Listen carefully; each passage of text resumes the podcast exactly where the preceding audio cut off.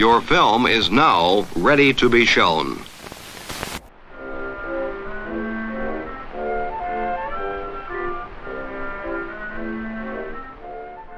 Good afternoon. I'm Justin Hendrix, editor of Tech Policy Press, a nonprofit media and community venture intended to provoke new ideas, debate, and discussion at the intersection of technology and democracy. This is a special midweek episode of the podcast.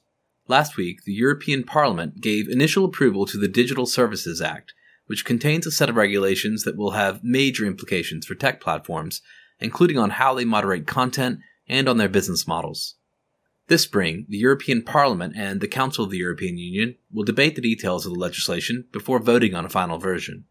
To learn more about what is at stake and where the DSA is in the process, I spoke with Mathias Vermeulen, Public Policy Director at the consultancy AWO, based in Brussels, Belgium. Here's Mathias.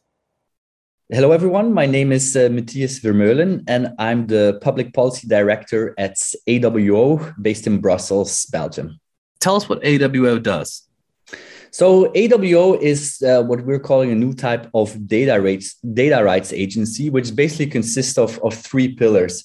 On the one hand, we are a law firm based in London, and we have been active in a number of significant law, uh, lawsuits, especially against some of the um, uh, bigger tech companies in this space. Like, for instance, we have been representing Professor um, David Carroll in his uh, claim against Cambridge Analytica.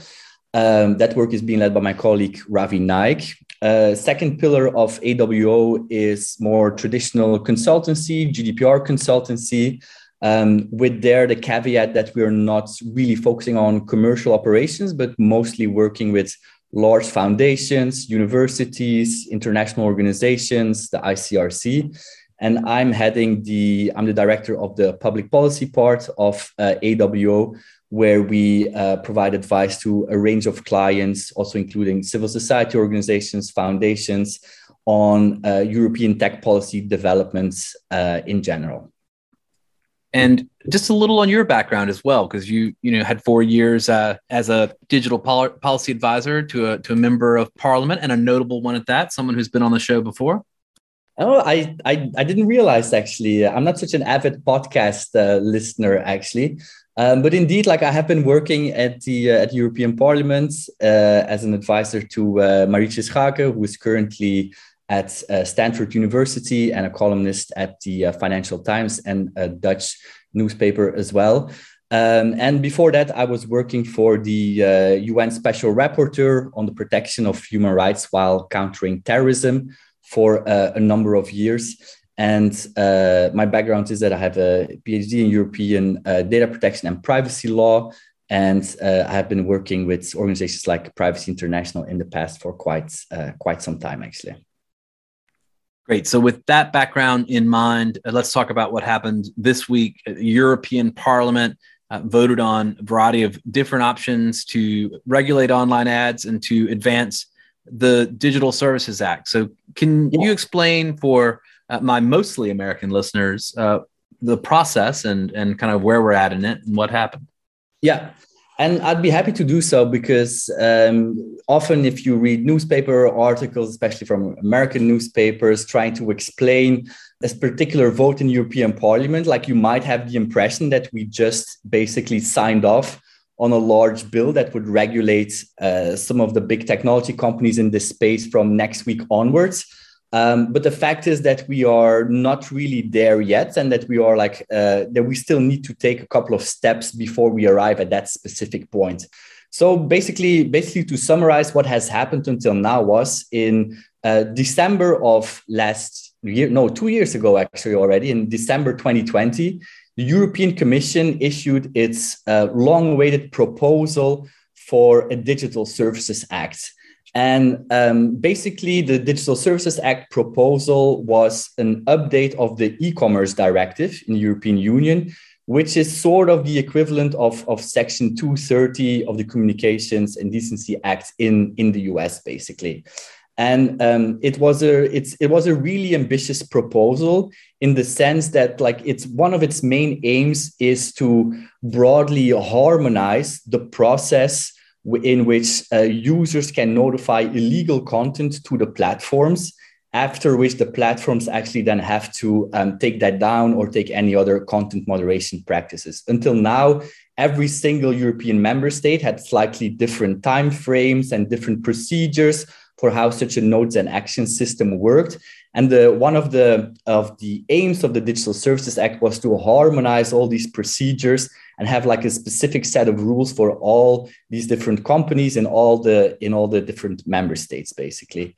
But then, like a, a very big second part of that, and the most innovative part, I think, of that proposal was that it also created this sort of a tier transparency set like a tiered set of transparency obligations for a range of different entities ranging from intermediaries um, what they're calling ordinary platforms and then a very specific category of so-called very large online platforms and basically the, the commission really um, I think took inspiration from the infamous Spider-Man quote, like with great power come great responsibilities.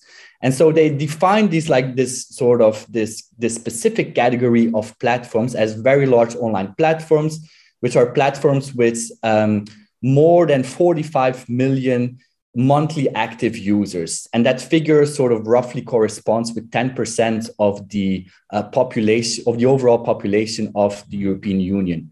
And sort of the idea of the European Commission was like, well, these specific platforms they play such a crucial role in facilitating our public debate in sort of safeguarding people's freedom of speech they are so, so important so important from an economic perspective as well that um, we can ask a little bit more in terms of transparency obligations and um, other responsibilities compared to much smaller um, platforms who don't have the same sort of scale and, and reach, basically.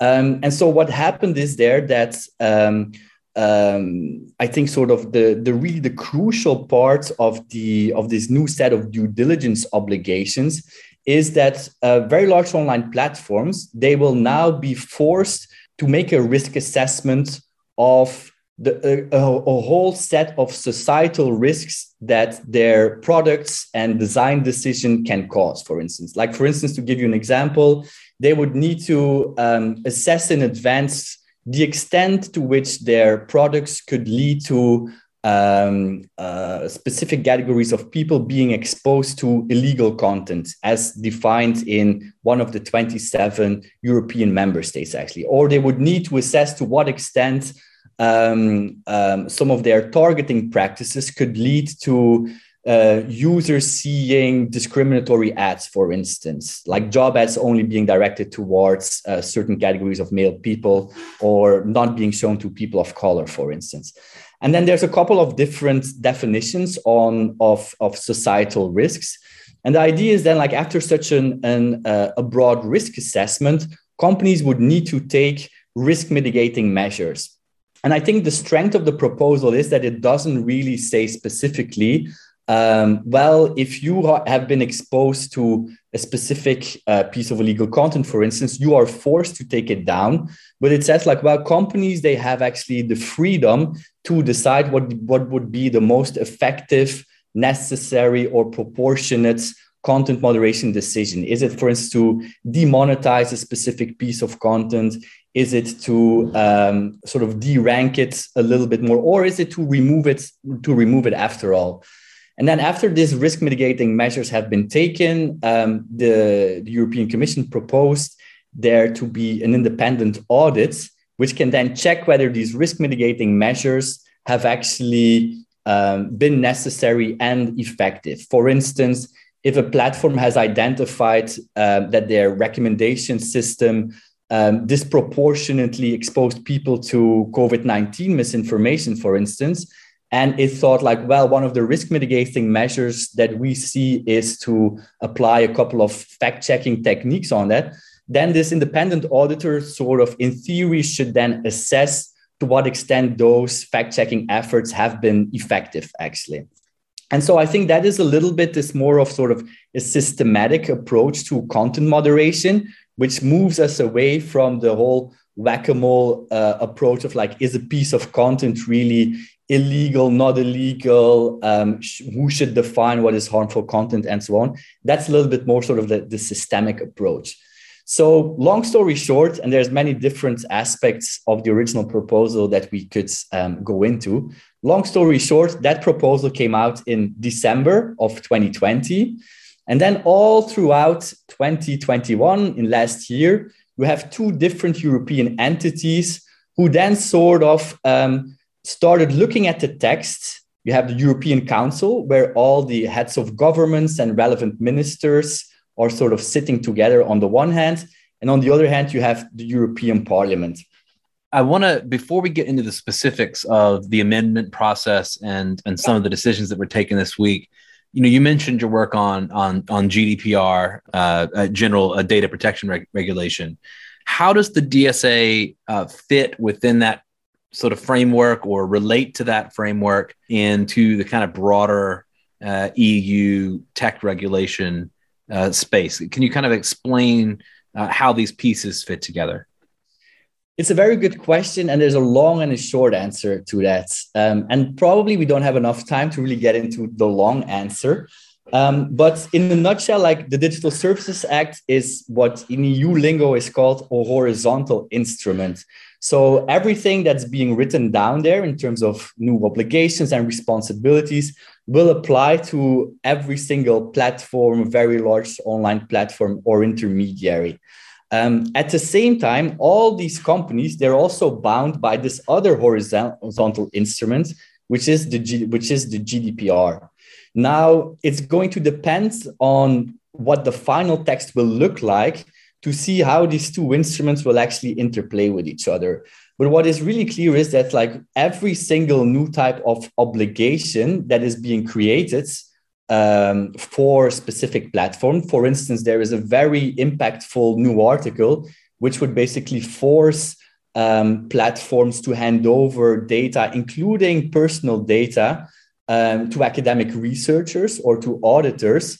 Like that whole process, that whole um, uh, sharing infrastructure and all the mechanisms that you would need to um, set up to make that happen, all those would need to be GDPR compliant.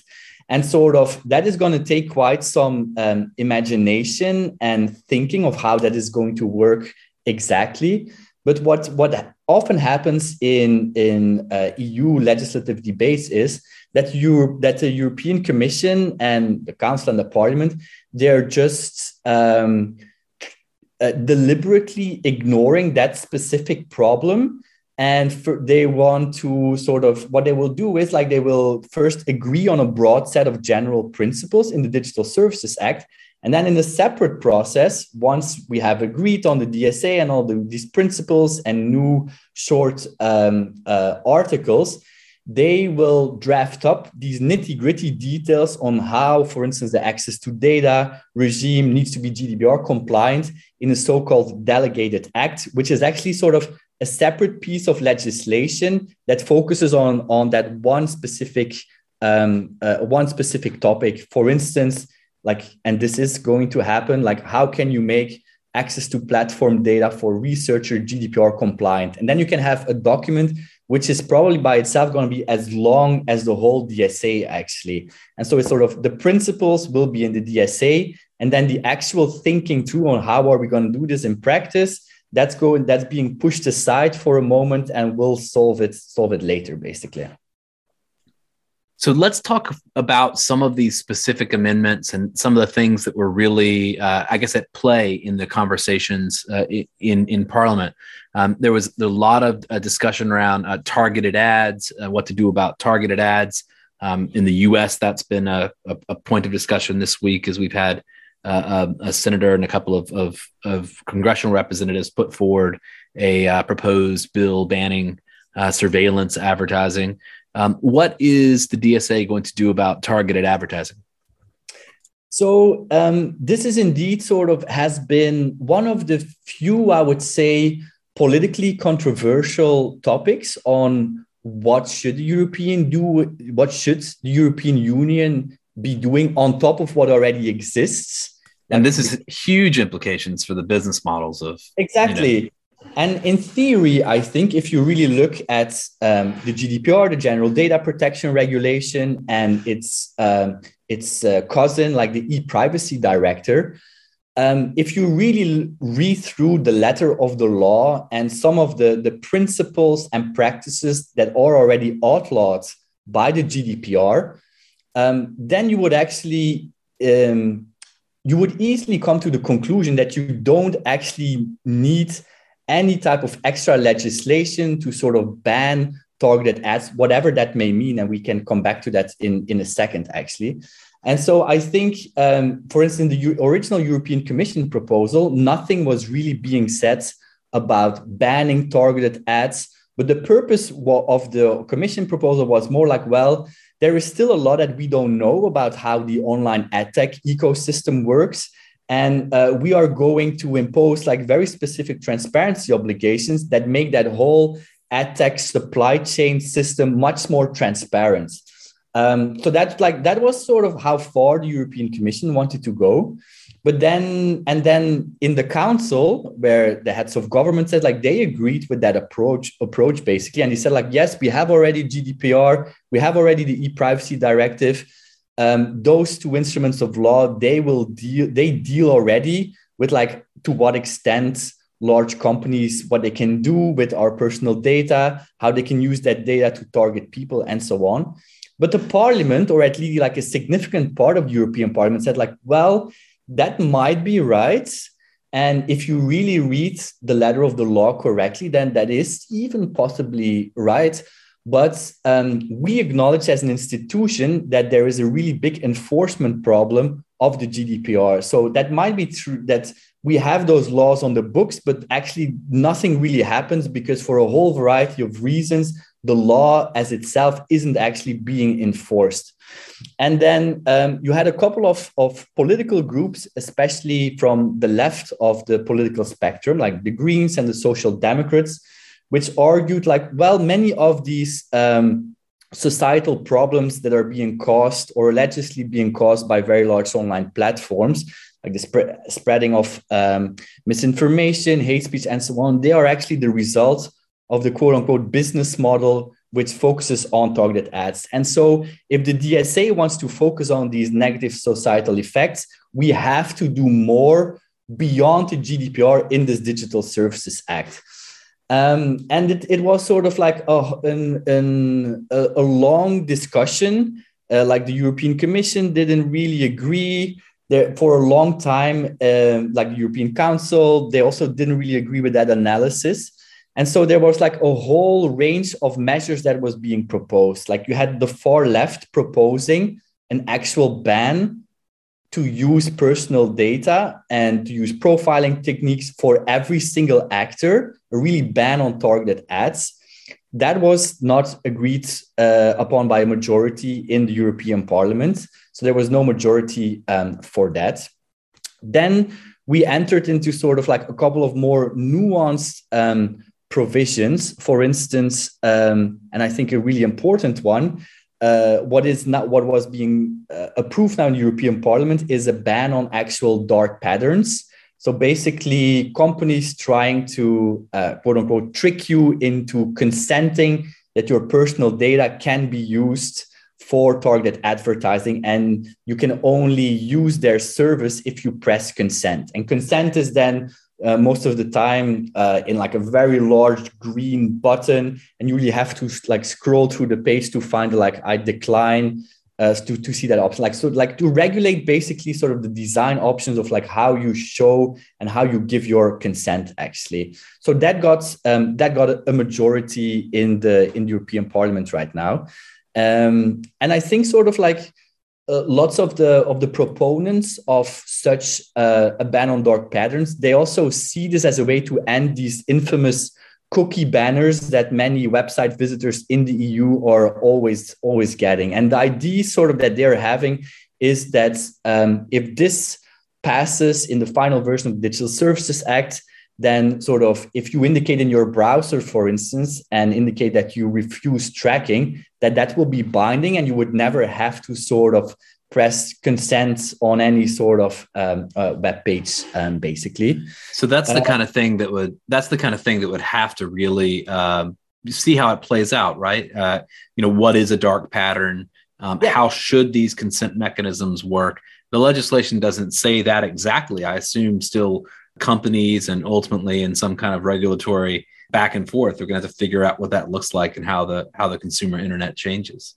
Yeah, exactly. And for instance, like I'm talking now about sorry, wait, I'm just I'm just gonna check for the exact language because I happen to have it in front of me right now. So until now, I have indeed been sort of talking about a ban on dark patterns, but the actual text of the amendment that was voted on doesn't mention this term. It really speaks about online interface design and its organization. And so it already gives a couple of clues of practices that could be considered as dark patterns. For instance, like one when a very specific provision gives more visual prominence to any of the consent options, or if you repeatedly request a person, do you really want to um, object to the uh, processing of your personal data and so on? So there are already a number of elements in there, but I'm pretty sure that these are still going to be uh, going to be tweaked actually. And I think like the third big thing that was voted on in terms of of targeted ads was this sort of um, ban on using sensitive data, which is data that can reveal your political opinion or your sexual orientation, um, and uh, prohibit advertiser of using that specific category of data to um, target you with ads, which I think like many um, sort of privacy lawyers and data protection experts in the EU would argue that that was actually already prohibited um, if you look at the GDPR. Um, but I think there's this one word which also speaks about inferred data um, that basically isn't covered by the GDPR and which would actually um, broaden the scope of the types of data that would be prohibited to use to show you uh, personalized ads actually and so this is this is basically what has been um, agreed on by the european parliament with relatively stable majorities and now the big question is, and, and we come back now to where we are in, in the process, basically, what has happened this week as European Parliament has signed off now on its negotiation position. And from next week onwards, now the European Council and the European Parliament, they're going to negotiate with each other at least for three to six months in the, the most optimal, um, uh, the most, the quickest scenario, basically. And um, on the basis of their negotiations, we will arrive at the final text of the Digital Services Act, um, which we expect to be adopted at the very, very earliest around the 8th of April, which is just before the, the French presidential elections.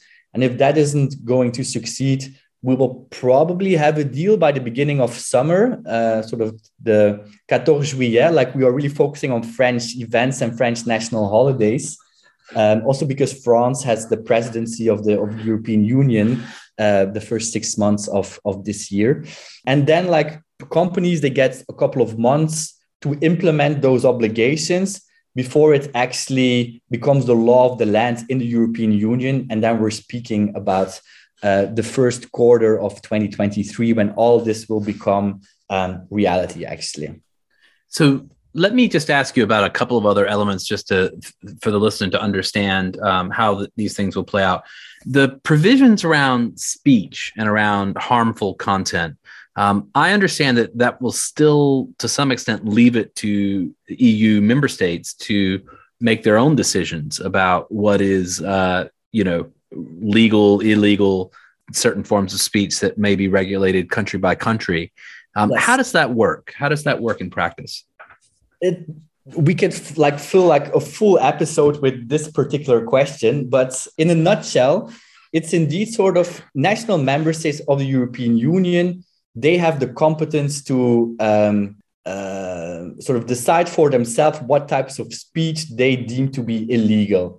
And this reflects like national sensitivities. For instance what's the word in english now? I can't find it. Um, holocaust speech Holocaust denial, for instance, like is really like criminalized in a couple of uh, in a couple of uh, EU countries. Um, in other countries, you have very specific ideas about like what is considered to be hate speech or not.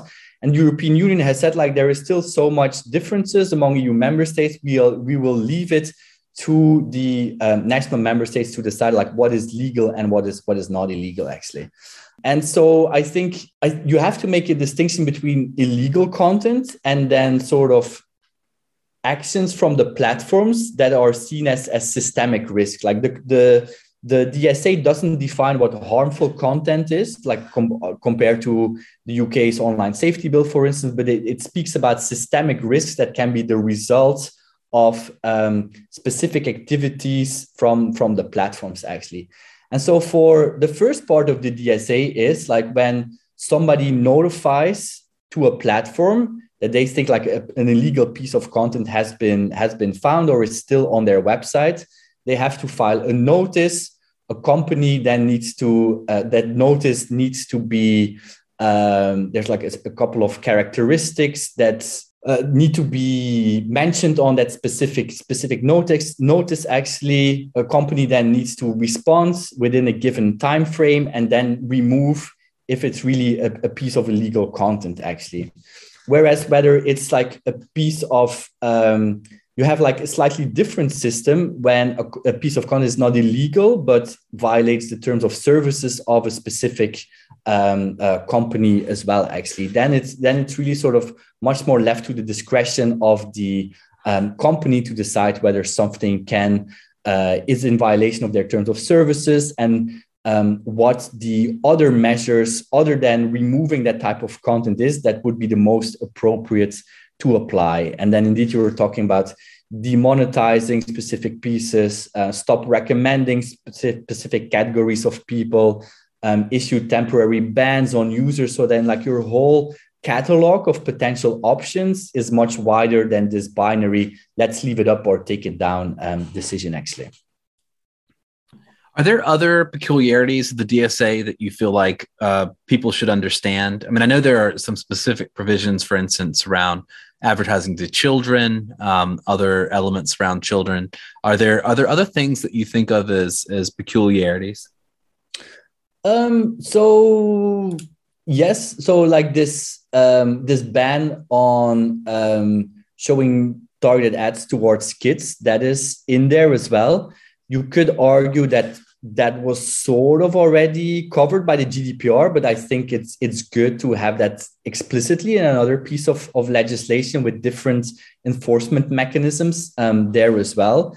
Um, I do think that like one of the most important elements of the DSA, which also are interesting for, for the United States for that matter, is the, the whole provision that actually forces companies to hand over platform data to auditors, regulators, or independent researchers. I think that is absolutely crucial to really develop a body of evidence that really um, demonstrates to a certain extent like what the what the actual scales are of of the problem that we're talking about. Like we shouldn't be um, uh, depending on anecdotal stories about YouTube's recommendation system, for instance, or we shouldn't be relying on, on whistleblowers like Frances Haugen who come up with sort of internal Facebook research to demonstrate like, okay, this is actually the real scale of the problem, but sort of like, like setting up this mechanism that would allow third party audits or scrutiny from these from these big companies i think that is going to um, be tremendously helpful not only for citizens and regulators in the eu but also um, beyond actually. And i think you that's also okay sort of the dsa is important from a content moderation perspective but you really should see it as a sort of data generation generating machine as well that would allow probably in the future much more targeted interventions on a range of, of very specific um, problems actually. So i think this whole access to data and the ability to quote unquote look under the hoods of, of some of these platforms i think that is that's probably going to be the the one provision that is um, going to have like the biggest impact in, in in practice. There are a lot of folks in the US who have kind of come to the conclusion that the EU is going to be the de facto regulator of our Silicon Valley companies. uh, for better or for worse. Um, but I, I want to kind of get the also just a sense of the the politics of the DSA in these in these next months. Um, how would you describe uh, the forces that have aligned in opposition to to DSA, and what are their prospects at this point? Um, and the forces that support it, and what are their prospects at this moment? I mean, I assume there are some uh, interesting coalitions that have formed around it. Um, I think sort of the what has surprised I think most observers of this particular piece of legislation is the actual speed to which the different political parties were able to come to an agreement on all these specific uh, topics that we that we just discussed. Like I think if you would have asked anyone two to three years ago, how long is it going to take to arrive at the final Digital Services Act? People would have said like it's going to take us uh, equally as long as the GDPR, so three, four, or five years before we will actually see a final piece of legislation. But quite surprisingly, it's there is really a very high level of agreement from all the political groups, from the left to the right, um, that there we need to impose and create more responsibilities and obligations for especially for the specific category of, of very large um, online platforms actually. So the i think there is a lot of agreement on on the structure of the digital services act and its broad principles such as like um, the bigger you are the more your transparency obligations are capacities for third party investigation and scrutiny um, not sort of relying on self regulation and the word and transparency reports that these companies voluntarily provide, and so on. Um, like a unified uh, notice and action um, uh, provision. I think there was like a lot of agreement among all the mainstream political parties. Um, I think the the the most resistance until now that we have seen come from um, companies like Poland, uh, Hungary, um, which are are having a number of significant issues with freedom of speech domestically as well, and where many of the ruling political parties are heavily relying on some of these very large prof, um, very large platforms to reach their audiences, to boost their messages, and so on. And so, for instance, some of the um, the censorship arguments that you often hear in the U.S. coming from, especially the Republican side of the aisle, um, those resonated a little bit among sort of Hungar- Hungarian, Polish MEPs, Slovenia as well, for instance, where you have um, slightly more right-wing governments in in in power these days. Um, but I think other other than that, there is like a very um, strong agreement, maybe except for this role of how you could how you should regulate online ads in the DSA. But other than that, I think there is a really surprising, actually, big agreement on this original text of the European Commission. And I think I think that that sort of you have to give a lot of credit for the European Commission to come up with like a relatively good proposal to begin with in the first place because I still remember in sort of three years ago um, when at the height of sort of peak Brexit, Donald Trump, and so on, um, and the emergence of, for instance, national fake speech laws in in outlawing different types of speech in the in the European Union.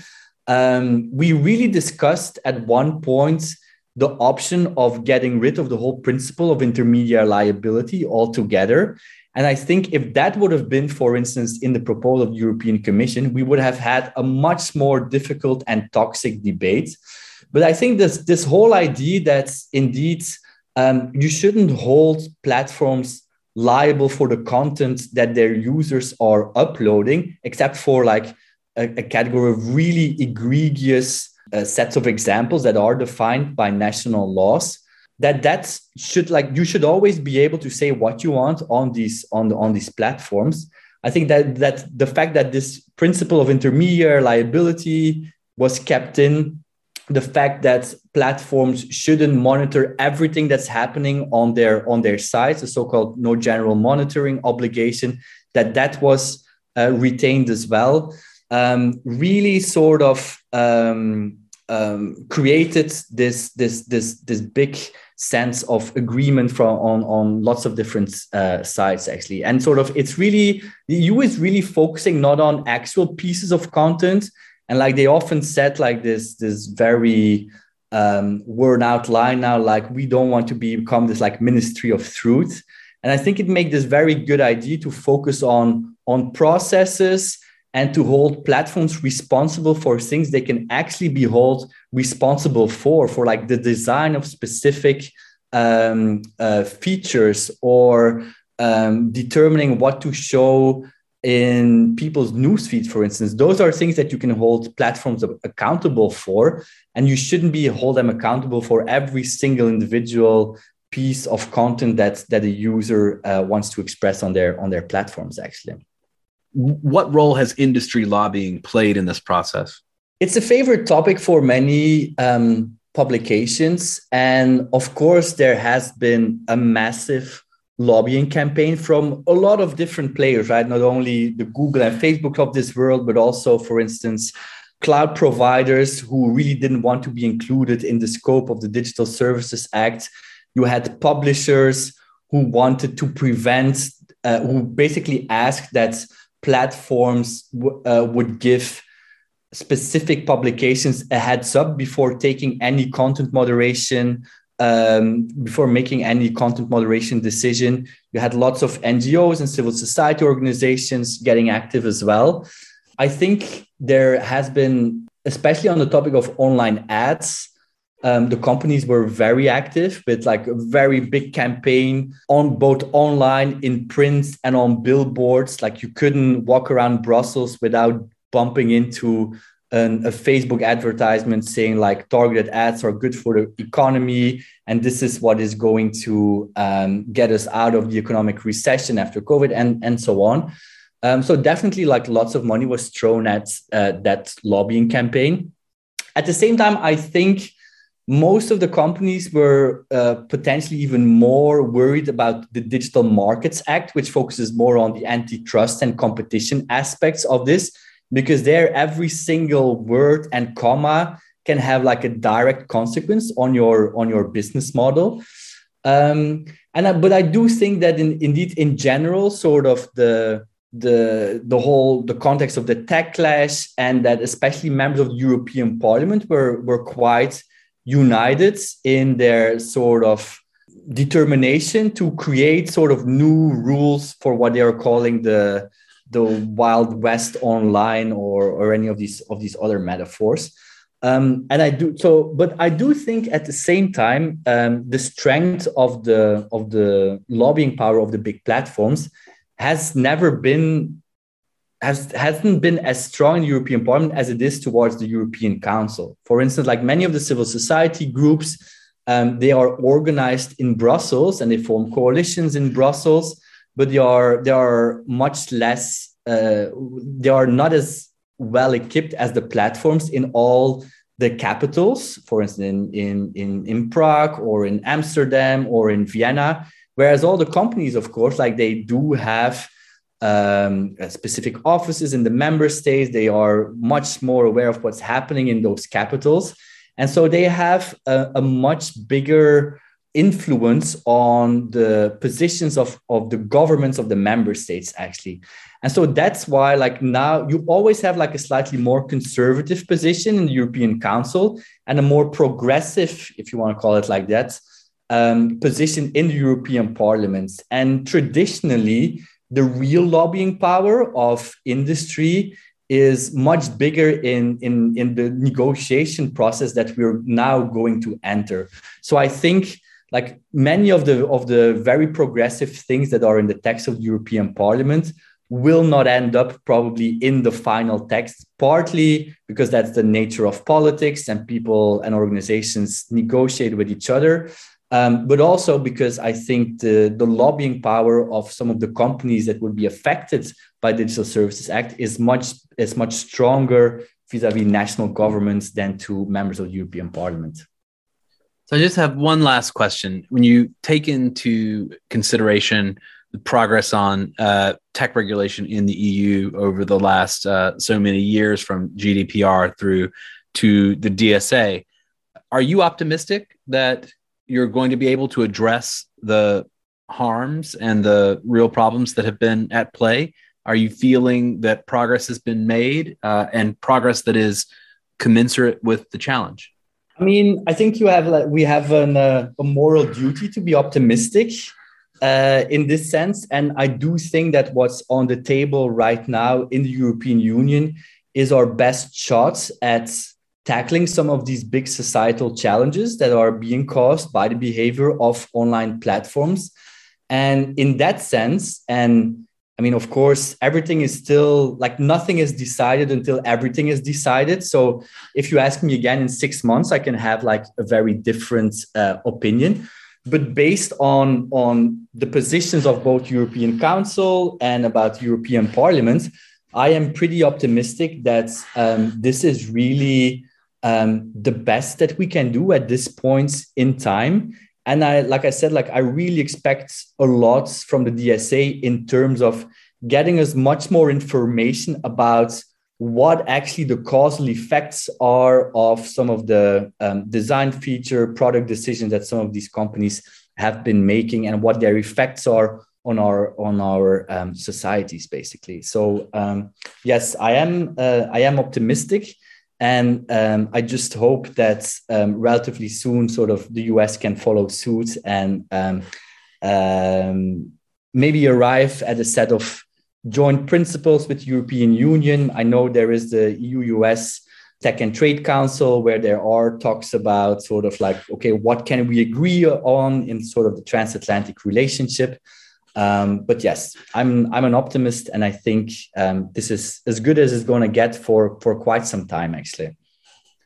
Well, Mathias, thank you so much for taking the time to walk us through all of that, and I hope your optimism bears out not just in the EU, but with regard to the potential for the United States to follow suit as well. Fingers crossed.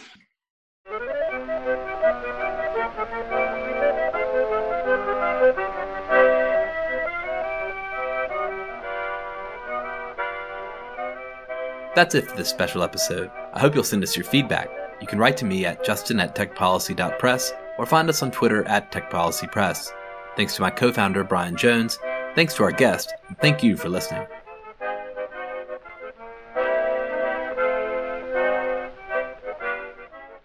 Tech Policy Press.